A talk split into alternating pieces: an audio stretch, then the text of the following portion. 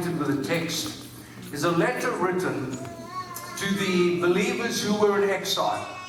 Um, something that the Jews were very familiar with, having been through the, the exile of Egypt, the exile of Babylon, and now these Jesus lovers are scattered again. I'm not going to go through the whole narrative as we've taken weeks and weeks to unload, but uh, I tell you why I think it's written by a woman.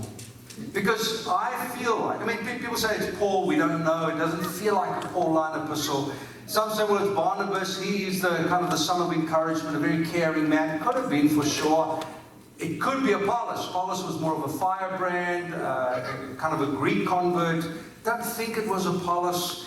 But, but when I read this, I tell you what I feel. I feel the affection of a mother. And uh, the German theologian uh, Arnold Hacknock, I think, Arnack, something. Um, he was the one who espoused this theory. And the more I read it, the more. This is the picture I have when I read it. I have a picture of a mother on her knees. My granddaughter, uh, Stu and Dane, are living with us while they're doing up their house. And they've got a two year old and a seven month old. And more than a few times, if they stub their toes or they destroy our plants or vomit on our floor, you know, the normal kind of things that happens with kids. Um, invariably, the mom or grandmom kind of gets on their knees next to them and just offers affection. It's okay. It's okay. We can fix this. We, we can do something about this. And the visual image I have when I read this letter, this 13 chapter letter, is of a mother on her knees to this hurting, limping, scattered diaspora. And the two things she says, if I'm right, is Jesus is supreme. And be steadfast. That's the thread throughout. Jesus is supreme. You're going to face other gods. You're going to face other temples. You're going to face other worship. You're going to see idols and idolatry and persecution and martyrdom. But please, whatever the cost, she says, as she cups the face of a little child in her hands, is remember Jesus and remember it's time to stand firm. Be steadfast. Does that make sense to you? So, where we're landing tonight is the final chapter, the final half of chapter 13. And any of you who know the content of this know we can't go verse by verse. It will take us 20 years. I said to Meryl, I can do a whole series just on Hebrews 13. It's such an exquisite passage. But what we're going to do tonight is just landed. So I want you to grab your Bibles with me if you don't mind, uh, or if it's on your phone, iPad, whatever, we know it by heart. You, you, you've learned it like they did with the Torah all those years ago. And we're going to Hebrews 13, and I'm going to read the relevant pieces to you. Where am I? Hebrews. Notice the affection, if I'm right. Notice the affection. We'll pick up in verse 6. So we say with confidence, The Lord is my helper. I will not be afraid. Don't you, don't, don't you hear a mother in that? And if you think I'm being too gender specific, I'm sorry, I'm an old guy. We think like that. What can mere mortals do to me? Remember your leaders who spoke the word of God to you. Consider the outcome of their way of life and imitate their faith. The NIV says, Jesus Christ, my dear son, my dear daughter, is the same. He is the same yesterday, he is the same today, he is the same forever. Do not be carried away by all kinds of strange teachings. Boy, are there strange teachings around today. It is good for our hearts to be strengthened by grace, not by eating ceremonial foods, which is of no benefit to those who do so. We have an altar from which those who minister at the tabernacle have no right to eat. So this is very kind of Jewishy speak. We'll pick up in verse 12 for the sake of time. And so Jesus also suffered outside the city gate to make people holy. Thank you for that song, Caton. To make people holy through his own blood. Let us then go to him outside the camp, bearing the disgrace he bore. Can you see that affection? Jesus knows. Jesus understands. For we for here we do not have an enduring city, but we're looking for the city that is to come. Through Jesus, therefore, let us continually offer to God a sacrifice of praise, the fruits of our the fruit of our lips that openly profess his name. And do not forget to do good and share with others, for with such sacrifices God is pleased. Have confidence in your leaders, submit to their authority. Wow, those are big words. Hmm. Have confidence in your leaders and submit to their authority because they keep watch over you as those you must give an account. Do so so that their work will be a joy, not a burden. For that would be of no benefit to you. Pray for us. And again, forgive my haste. I'm going to go to verse 20. Now may the God of peace, who through the blood of the eternal covenant brought back from the dead our Lord Jesus, the great shepherd of the sheep, that he may equip you with everything good for doing his will, and may work in us what is pleasing to him through Jesus Christ, to whom be the glory forever and ever. Amen. Now, last week he spoke. I asked the question Is it possible that the overriding thread, the idea that the mother, the writer, the author, is giving us a sense of trust? 12 chapters, 12 complex chapters to the non Jewish person is now landing, and it's landing in this conversation, I think, of can I trust? And we looked last week at the first few verses, and they are scattered a little bit around can I trust community and can I trust marriage? Now, I don't have time to even recap because we've got a beautiful body of content around two ideas today. Can I trust leadership and can I trust Jesus? Now, remember, this is not written to you although it's sublimely relevant to you and me. It was written in those, that first century where people were being slaughtered for their faith. I was thinking about it again this week. Imagine, imagine all that you have to do is renounce your faith. That's all, and you will live. You won't be tortured. You won't be set on fire in, in Nero's courts. You won't be placed on uh, crosses upside down or right side up. You won't be thrown into boiling oil. You'll be able to stay in your house. Your kids will be loved. If you don't renounce your faith, they will kill your kids first. All that you have to do is, yeah, I don't know. That's all. Thank you. There's your house. There's your kids. Live happily ever after. This was the conversation facing these precious, precious people. Not the trauma of living in Orange County, and I don't know. There's something pretty sublime here. Two things we're going to address tonight, based on the text can I trust leadership? And can I trust Jesus?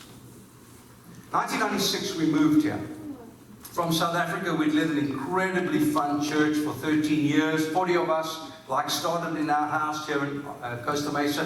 40 of us started together in Durban, South Africa. It was a church full of young people. We were young, 24, 21 surfers and artists and painters and sculptors and songwriters and opera singers and uh, magazine editors. It really was the most incredible church. And in the height of it, when I was 32, the Spirit of God met with Marilyn in Hong Kong.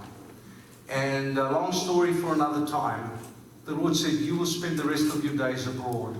And we honestly thought we would plant a church in Hong Kong, have a deep affection for the city, so our closest friends have planted one. Six years later, we landed in LA the accidental immigrant. We were going to plant a church here in Costa Mesa 25 years ago, 1996, but we ended up leading a broken Pentecostal church. I tell this story for two reasons, and I can take lots of time with it. But for two reasons. The first is that church had experienced three church splits. At its height, it was a church that Lakers players used to visit. It was the church in the San Gabriel Valley, I'm told. Uh, there were lines outside the doors on Sundays, people waiting to come in for the next service and the service after that. By the time we got there, I don't know, my love, 120, 200 people from thousands. More? 400, 500, whatever. From thousands to a few hundred. What happened? Well, amongst other things, there were three church splits. Some of this we only found out when we landed. The pastor, initially the founder, has been ste- stepped down because of questionable uh, moral behavior and because of probable, they never dug into it, misuse of finances. So they just quietly sent him on sabbatical and quietly he never came back. Mama. Now, how many of you know that when that happens, trust falls through the floor? You with me? So we got here to an, from an environment in which Meryl and I were trusted emphatically. People had seen our lives. Many of us had, we dated our boyfriends, girlfriends at the same time. We got married at a similar time. We ended up having kids at a similar time. So there was this environment, and no one had any any pretense about who I was. They'd seen me in my best and my worst. Now I come into a church context that had fallen through the floor and the ecology, the soil of the church was toxic. Every occasion was taken to undermine leadership. It was a completely foreign thing. More than once, Mary and I looked at each other and thought, what have we done? Why have we come here? And then secondly, God gave me a picture. I need pictures and they're normally around families. And the picture God gave me is that uh, of, a, of, a, little seven-year-old, why seven, I have no idea, seven-year-old that was abused, sexually molested. An orphan, if you will. And God said, I'm giving you this broken little girl, but you are going to walk her down the aisle one day. I never knew it would take 14 years. I never knew I would go grey. I never knew that I would go through two lawsuits. And it started on the first Sunday. I finished preaching my first message, and most people were surprised I wasn't black. A pastor from Africa coming. Of course he's black. A man walked up to me at the end of my message and he says, I'm leaving this church. And I thought, you don't even know me. He said, You remind me of a teacher I once had and I hated them. I'm leaving. See, no trust.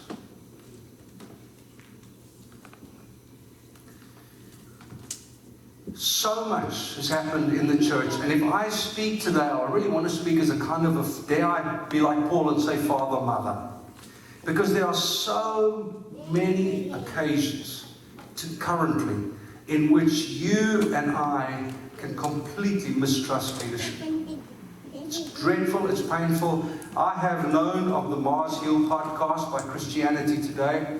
Mark Driscoll's a friend, been at his home, Meryl and I had him for lunch when he came and visited here once. Not like bosom buddies, but we knew each other.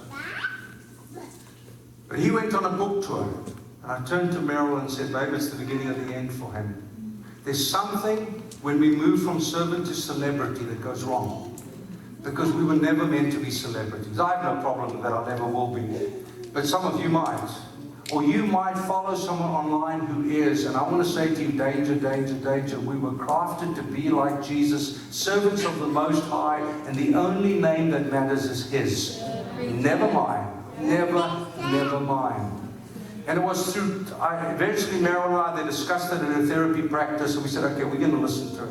And my heart broke as I listened to the first. I'm not sure I have the emotional fortitude to watch the other eight.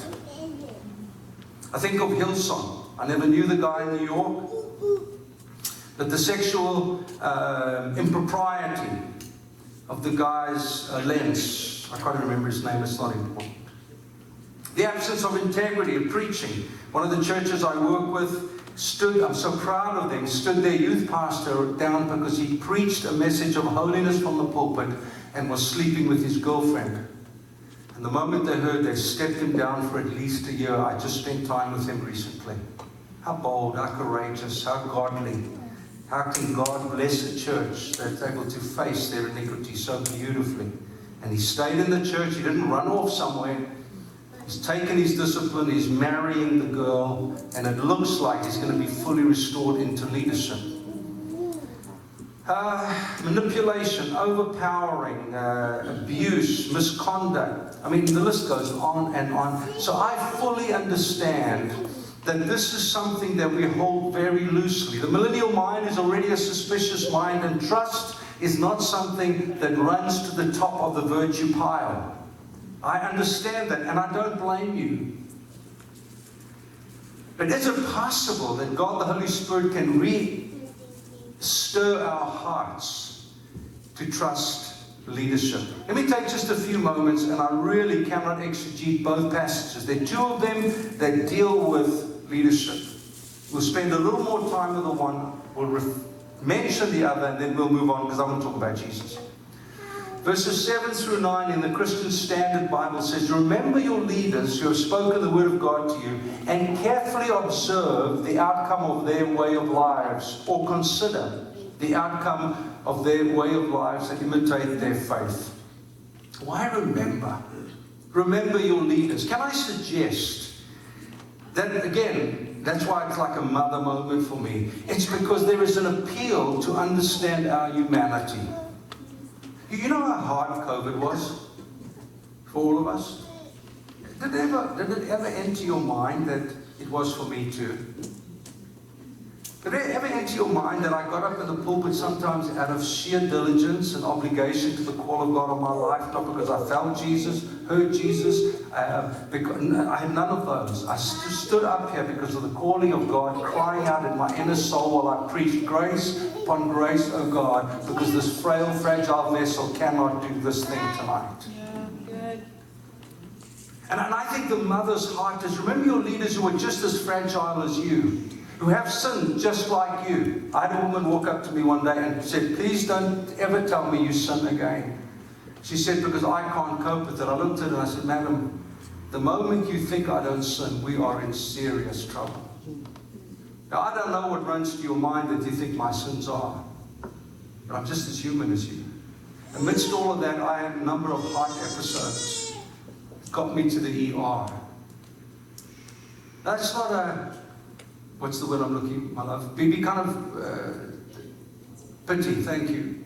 Thank you, sister. Are you a school teacher? Because you should be. See, this is not that. This is what this person is saying. There's persecution and martyrdom and, and hatred and torture and uncertainty. Please remember your leaders are as human as you. Now, now there is anointing on us. It's a mystery. Even our best definitions don't really do justice to it. We don't really understand what happens when the anointing of God comes on us. Something happens. I know when I give a talk, when I was a school teacher or I was a rugby coach, I knew what happened then, and I'm a motivational guy and kick their heads in, and the guys would go in and punch. It was fabulous. There's no anointing to punch. That was just Chris the human motivating a bunch of 16 year olds to go and fight the other school because we hated them. You understand what I'm saying?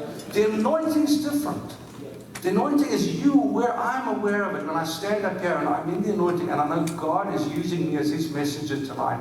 And this is very little of me, but it's very scary.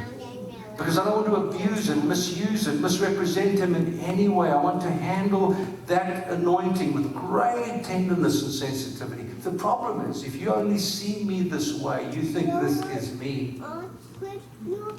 But have coffee with Meryl. And she would tell you when I punched a hole in the door because I was so angry.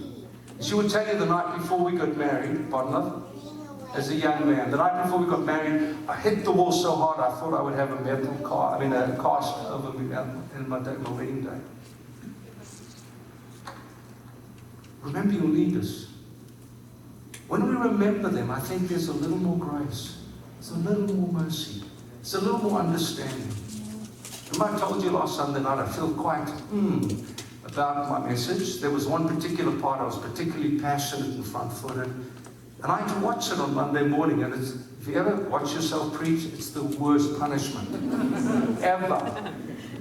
But I had to settle something in my heart. God, were you in that, or was that just a Chris and rave? Are you with me? Remember your leaders. Remember their humanity. Remember their stresses and struggles. Remember that those who bring the word of God to you, and I want to quote this not many of you should become teachers, my brothers. For you, we, for you know that we who teach will be judged with greater strictness. This is not a platform for Crispina. This is a moment for the Word of God to go out to eager, hungry souls. And therefore, God says, You will be judged. You are being judged with greater strictness. For we all stumble in many ways. There is a humility in this gospel, dear friends. Please don't go to a church, especially with the trouble of online churches where you don't know his or her spouse, where, where you don't know their good days and their bad days. John Mark Comer, everyone listens to him. Meryl and I are friends. We stayed with him two weeks ago. And I can vouch for his character, for his marriage and his kids. We've been friends for over 10 years. But you don't know that, do you? You don't know if he, if he gets home and screams at Tammy and the kids, do you? Because the second piece here is imitate their faith. You will become like the leaders you choose. Start in Genesis. Each will produce after their own kind. And I, you, you might not think of that. I was sitting with a group of pastors, church planters on Thursday morning. I said, Why do you guys hire in? It's the unequivocal disaster of the American church and it gets perpetuated. I love watching you, David and Nanny, call of God on his life. But I stood on his toes purposefully because I wanted to see how he yelled. See, if he couldn't handle the correction from me, there's a limp in his future walk with Jesus as a leader because criticism is our traveling companion. Man, I'd love to think at the end of tonight's talk, you all go home and say, well, and, the, and Chris is amazing. The is amazing. That accent is so cool. The sneakers amazing. I don't know what else. But of course I'd love that. But this story wonderful? I'm not naive. Because God the Holy Spirit is going to put a pebble in your shoe. He's going to irritate you. Because he wants to bring about transformation. And he might just use me. So I'm not naive that criticism is my traveling companion and has been for 43 years.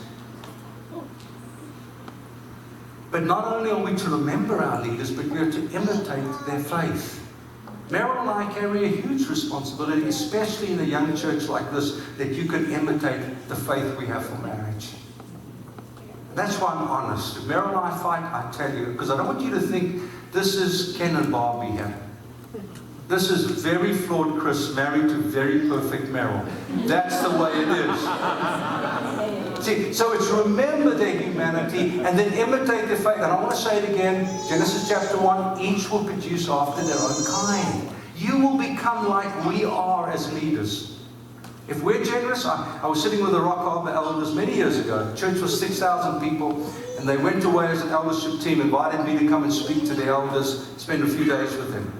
And one of the evenings, they looked at me almost like, You're a prophetic guy, Chris. Tell us, what is the church going to become? What's going to happen to the church? And I looked around the room of businessmen and I said, You are. I said, What do you mean? I said, You are the future of the church. I said, Rock Harbor will never love more than you love, give more than you give. Rock Harbor will never have better marriages than your marriages. Rock Harbor will never be more committed than you are. And I spent about 20 minutes and the room went silent. Better choose your leaders well because you're going to become like them. That's the promise of the text.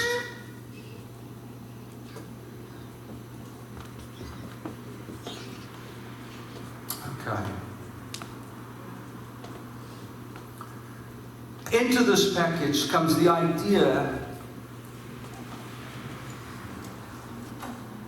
of striking the shepherd and the sheep scatter. I want to tell you a story that broke my heart this week. There's a young man, none of you know him. There's a young man I met when he was 12. And Meryl and I fell in love with him. Cute kid. Folks in ministry. And somehow over the years, we just kept parallel paths. Until eventually at 19, I made him an elder. By 22 or 23, he was leading a church in Australia. I said to him, I texted him a few times recently, heard nothing. And um, I said, I keep wanting to mention his name. And I, and I said, eventually he called me back and said, I said, how are you? He said, I've got a story for you. He went on vacation, simple bullet points. He went on vacation, and his associate pastor took 50% of the church, all the wealthy and all the influential, and planted a church while, didn't have the guts to do it when he was around. Took all the money people, took all of the most influential people, and he was left with, left with the rest. They signed a, and I'm not in any way saying he's without fault or flaw, but they signed a deal with the landlord with half the church COVID hits. Money goes down, people disappear like all. and he can't pay the landlord. He asks the landlord to adjust. The landlord says, heck no, I will sue you, and he did. The landlord sued him for 500000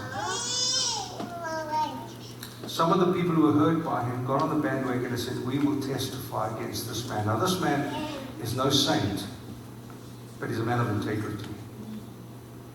It got to a place, and I'm fast forwarding it quickly because here's my point. We're here to sit with this half a church that had stuck with him, held with him, and he had to say, We cannot continue anymore. We have to close down. Ladies and gentlemen, when you strike the shepherd, the sheep scatter.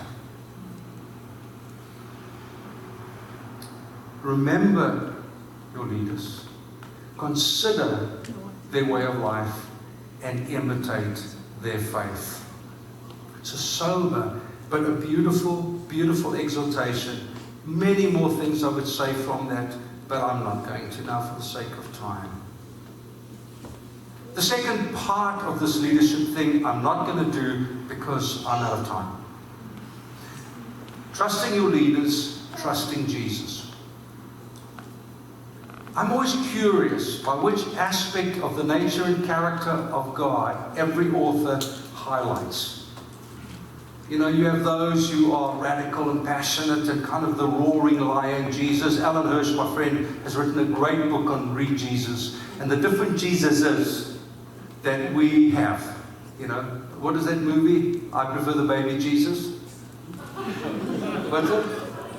Yeah, that one. Say it loudly, son. Exactly. Where they sit around the table and they discuss which Jesus they like, and he says, "No, I like the baby Jesus. You know, the Gucci Gaga Google baby, no, that was, no, I don't like. I, I like the one that dies. You know." And they're debating this as if they have an option. Which, looking at the photo album of Jesus, well, I like that one, that one, and that one, but I don't like those. And so I always love it when the author takes a moment and says, "Now, this is the Jesus that I think is relevant into this space." And I'll be brief, I hope, with these three expressions of Jesus. The first is verse 8 Jesus, the same yesterday, today, and forever. The same. Now remember, they've been martyred, they've been persecuted, they've been killed, they're scattered, they had to leave all their dwellings, they had to leave all their goods. Um, I looked at the Haitian refugees on our, on our, southern border right now, 30,000 of them arriving, some with little plastic packets, some with uh, kind of a, a, luggage. And that's all they've had. Now, Haitians I can still understand because it's a very poor country, many of you know. But these Afghan people who have walked have left everything. And I've read many of the testimonies. And so this is what happened to these Jewish Jesus lovers. They literally left overnight, leaving everything alone. And the mother cups them in the palm of her hand and she says, Now remember this. Jesus is the same yesterday, today, and forever. Yeah, now that's cute for us, isn't it? But to the Jewish ear, it means way more than that. Because it's the same song and sound that was told around the dining room table, that was told around the fireplace. It was told by the rabbis when they spoke uh, with, with his apprentices. It was the same idea. Remember when? They kept going back. Psalm 55 19 God who is enthroned from of old, who does not change. Malachi, I, the Lord, do not change. They understood that. Then I went to Acts, and then we see Peter getting up and preaching, and he refers to Joel. Remember when Joel said this? Stephen, on the first uh, martyrdom moment, he says, Remember Abraham. Now, my point I'm making here, folks, is that there is such beauty in the knowledge. I remember. Oh, good. I remember. I went to the Holocaust Museum in Jerusalem many years ago, and when we walked in, it wasn't we will remember, it was lest we forget. Brutal experience, I must tell you. But deep in the cry of the Jewish heart was this notion of, I remember, I remember, I remember. And mothers would get on their knees with little David, with little Sarah. Remember Moses. Remember David. Remember Big King David? Remember David. Remember Moses in exile. Remember Babylon. Remember Nehemiah. Remember, remember, remember. Because this God is exactly the same God going forward. Is that God? Is this God? Is the then God? And, and folks, I, I feel like we need to build altars in which we express gratitude for the high moments that God does what only God can do. I have the privilege of telling those stories. You don't. And I want to just ask you quite simply build altars of gratitude and make note of those times where God came through, where He answered prayers, when you were sick and He healed you, when you had no money, and uh, somehow God sovereignly provided. Build altars there so that the Jesus who was then is the Jesus who is now. When I was a little college student, and I would take a carload of people into Durban, probably 20 miles. And I would pay for it because no one else had money. And I remember getting into my car one day. I was 19 years old. And we literally opened my gas tank and it was on empty. And I sat there, I said, Jesus, I have no money. But I do not want to miss worship tonight. And I said, all right, we're going to go for it.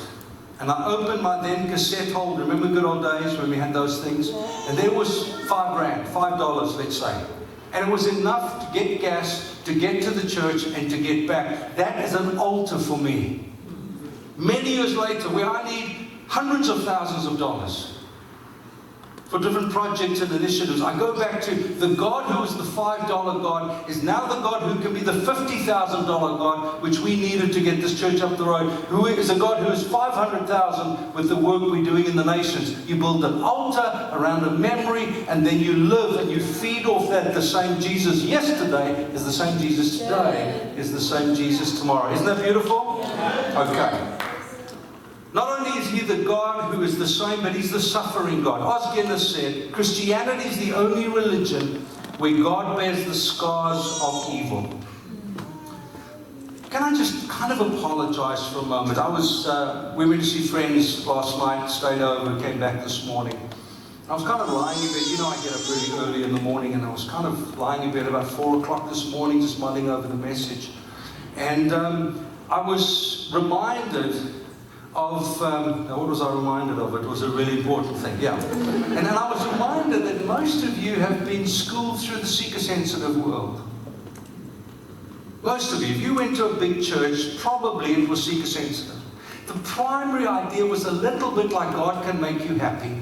God can fulfill your dreams. You know, if you just follow these principles, you can have a super sexy marriage, or you can have this incredible bank account. And so you were schooled under this idea that God really is your valet who's going to meet all your needs and answer all your prayers. Well, God is not compelled by our pop theology.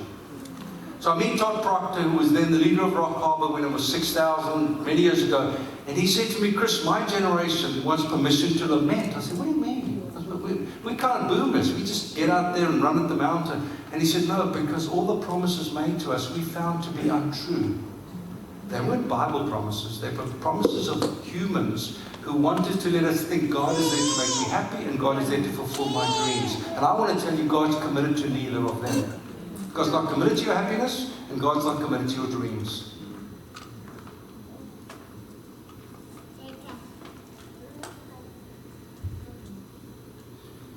God's committed to your suffering.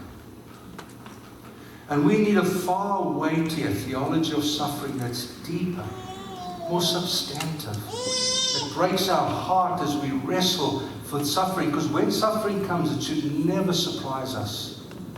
But we will be made perfect even as He was through suffering. I told you the story of me losing my, you know, blowing my fuse and punching holes and whatever. Meryl's right to say that was a long time ago. It was. I don't do that anymore. Because suffering broke the back of a very angry young man. And I love Jesus more now than ever before, but it would not have happened in a come to Jesus and be happy, come to Jesus and you'll meet your dreams. It was the day I realized best description of Christianity was I die daily. Every day. Every day. Every day. And he, isn't that interesting? The writer says this, and he suffered outside the city gates Why? Because they were outside of the city gates. When we first came here, I'm trying to land and I do it so badly. but there were times I longed for South Africa. I'd drive the freeways and feel so unfamiliar. Nothing felt familiar. Nothing. I just wanted to see something that felt South African. I wanted to hear an accent or the smell of food, you know, a Boerewors roll. You don't even know what that is, you sinners. You, you, know, you, you, don't know any of those things. And put your pop, you know, and, and uh. You don't know any of those things. How have you dared to think you'll be happy without ever tasting those things? But you see, I had to die outside of the city gates. God's deepest, most profound dealings in my life was outside of the city gates when I learned to suffer just like Jesus and find joy and contentment in that moment. Because we only ever suffer for His glory, we only ever suffer for His good pleasure, we only ever suffer to complete His will. That suffer we will.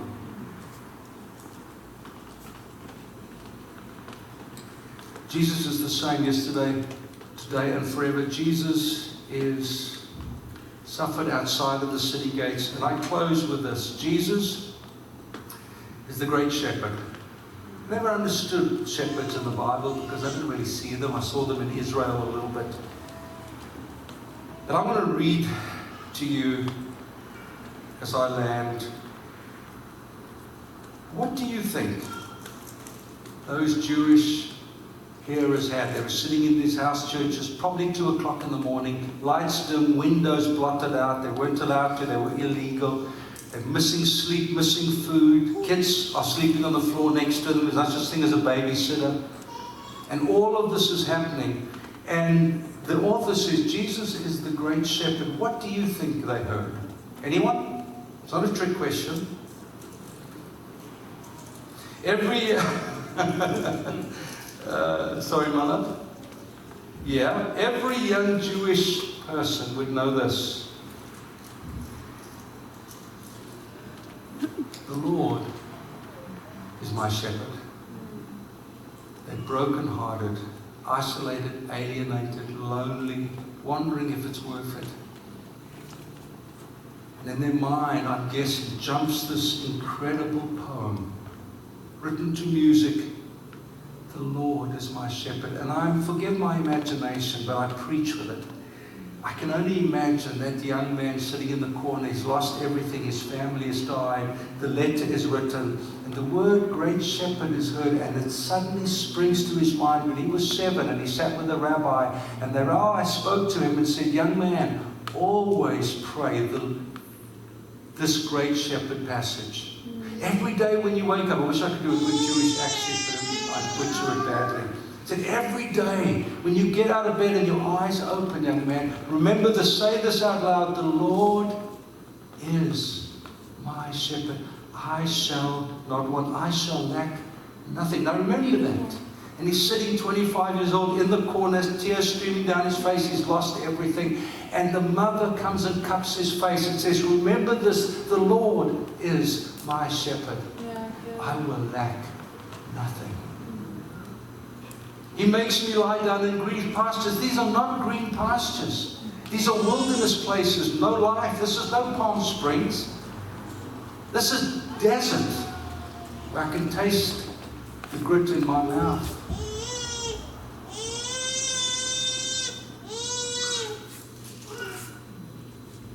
He leads me beside quiet waters. Every day, young man, when you wake up, you say that out loud. He will lead me Besides quiet waters, he refreshes my soul. And little Rachel in the corner here has been abused. It's been a brutal time. She too has lost her family. She feels incredibly isolated, very vulnerable as a young 13 year old girl. And she's sitting there and she hears the words of the rabbi poet who wrote this. David wrote, and, and she gets it into her, oh God, as tears stream down her face. This has been so hard. I don't know if I can carry on doing this, but He refreshes my soul. I need you to refresh my soul. My soul is full of anxiety and hurt and fear. He guides me along the right paths for His name's sake. Not for mine, not my dreams, my happiness, for His name's sake. We expend an incredible amount of energy. I almost just land as a father. We expend an incredible amount of energy fighting God because we just won't bow to His good pleasure. You know, I'm sorry I've got so many stories. There was a beautiful girl in our church in Southlands, single. Megan always was single. Always was curious for me. Why on earth is Megan single? She's educated, she's eloquent, she's gorgeous, she loves Jesus, got saved a little bit later in her 20s, I think, in our community. And uh, man, I just didn't get it, you know. And I prayed with her and said, next week, she said, God's going to send me a husband. And I took a team as I'm doing next year to South Africa to go and do some things. And Megan McRoy, he was 40, she was 38. And out in Huntington Beach at that big hotel that I can't remember the name of, I did this wedding. Someone from the church I used to lead, marrying someone from the church I currently lead. 40 year old and a 30 year old. Meryl will see the, her when we're in South Africa in a couple of weeks' time. She, it's here. It's here. It's where the promise is. It's in our impatience that we can't wait for our Megan moment. Thank God I'm moving on. Who's going to marry me? Oh, Mr. Right. Mr. Right. That's who's going to marry you. Though I walk through the valley of the shadow of death, I will fear no evil, for thou art with me. Thy rod and thy staff, they comfort me. When I went through my dark night of the soul, where I did not want to get out of bed, that's just not me. I'm an optimist. I bound out of bed in the morning. I exhaust Meryl. She's trying to wake up, and I've got 10 new ideas. But not then. It was the dark night of the soul. Honestly, I will tell you, I used to lie on my bed and weep and read. Though I walk through the valley of the shadow of death, I will fear no evil, for you are with me. Your rod and your staff, they will comfort me. Surely goodness and mercy will follow me all the days of my life, but I will dwell in the house of the Lord forever. Young man in the corner, you say that every day. Young girl in the corner, living with fear and anxiety, what will happen to me? You say that every morning. Because you will find you can trust Him who loves you more than you can imagine. No, He's not committed to your dreams or happiness, but yes, He's committed to something way higher and something way more transcendent that will last forever. I think that's how Priscilla ended this book. You can trust leaders and you can trust Jesus, who's always the same, who suffered outside of the city gates, and he's the great shepherd. The Lord is my shepherd. I shall lack nothing. Can we pray together?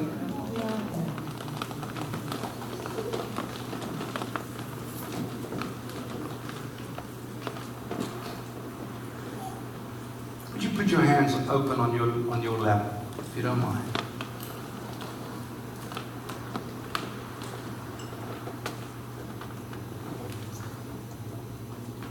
The Lord is my shepherd, I shall not want. O great shepherd, for those lambs who have stumbled and stuttered and broken their legs and cut themselves against the, the thorns and the thrush, who have been chased by wolves, whose coats are dirty from hiding behind thickets.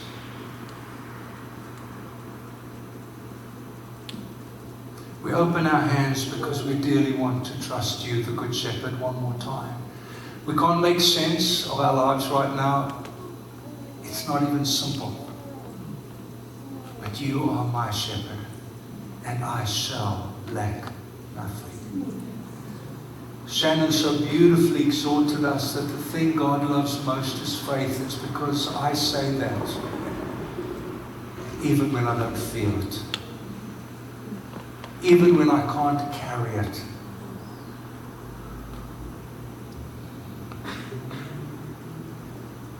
With the beauty of that truth nestle itself as we build altars of gratitude because Jesus is the same yesterday, today, and forever. As we come to terms with we live, live our life outside of the city gates, but you are our shepherd. I'm going to give you a moment's silence and allow that truth to percolate its way into your heart.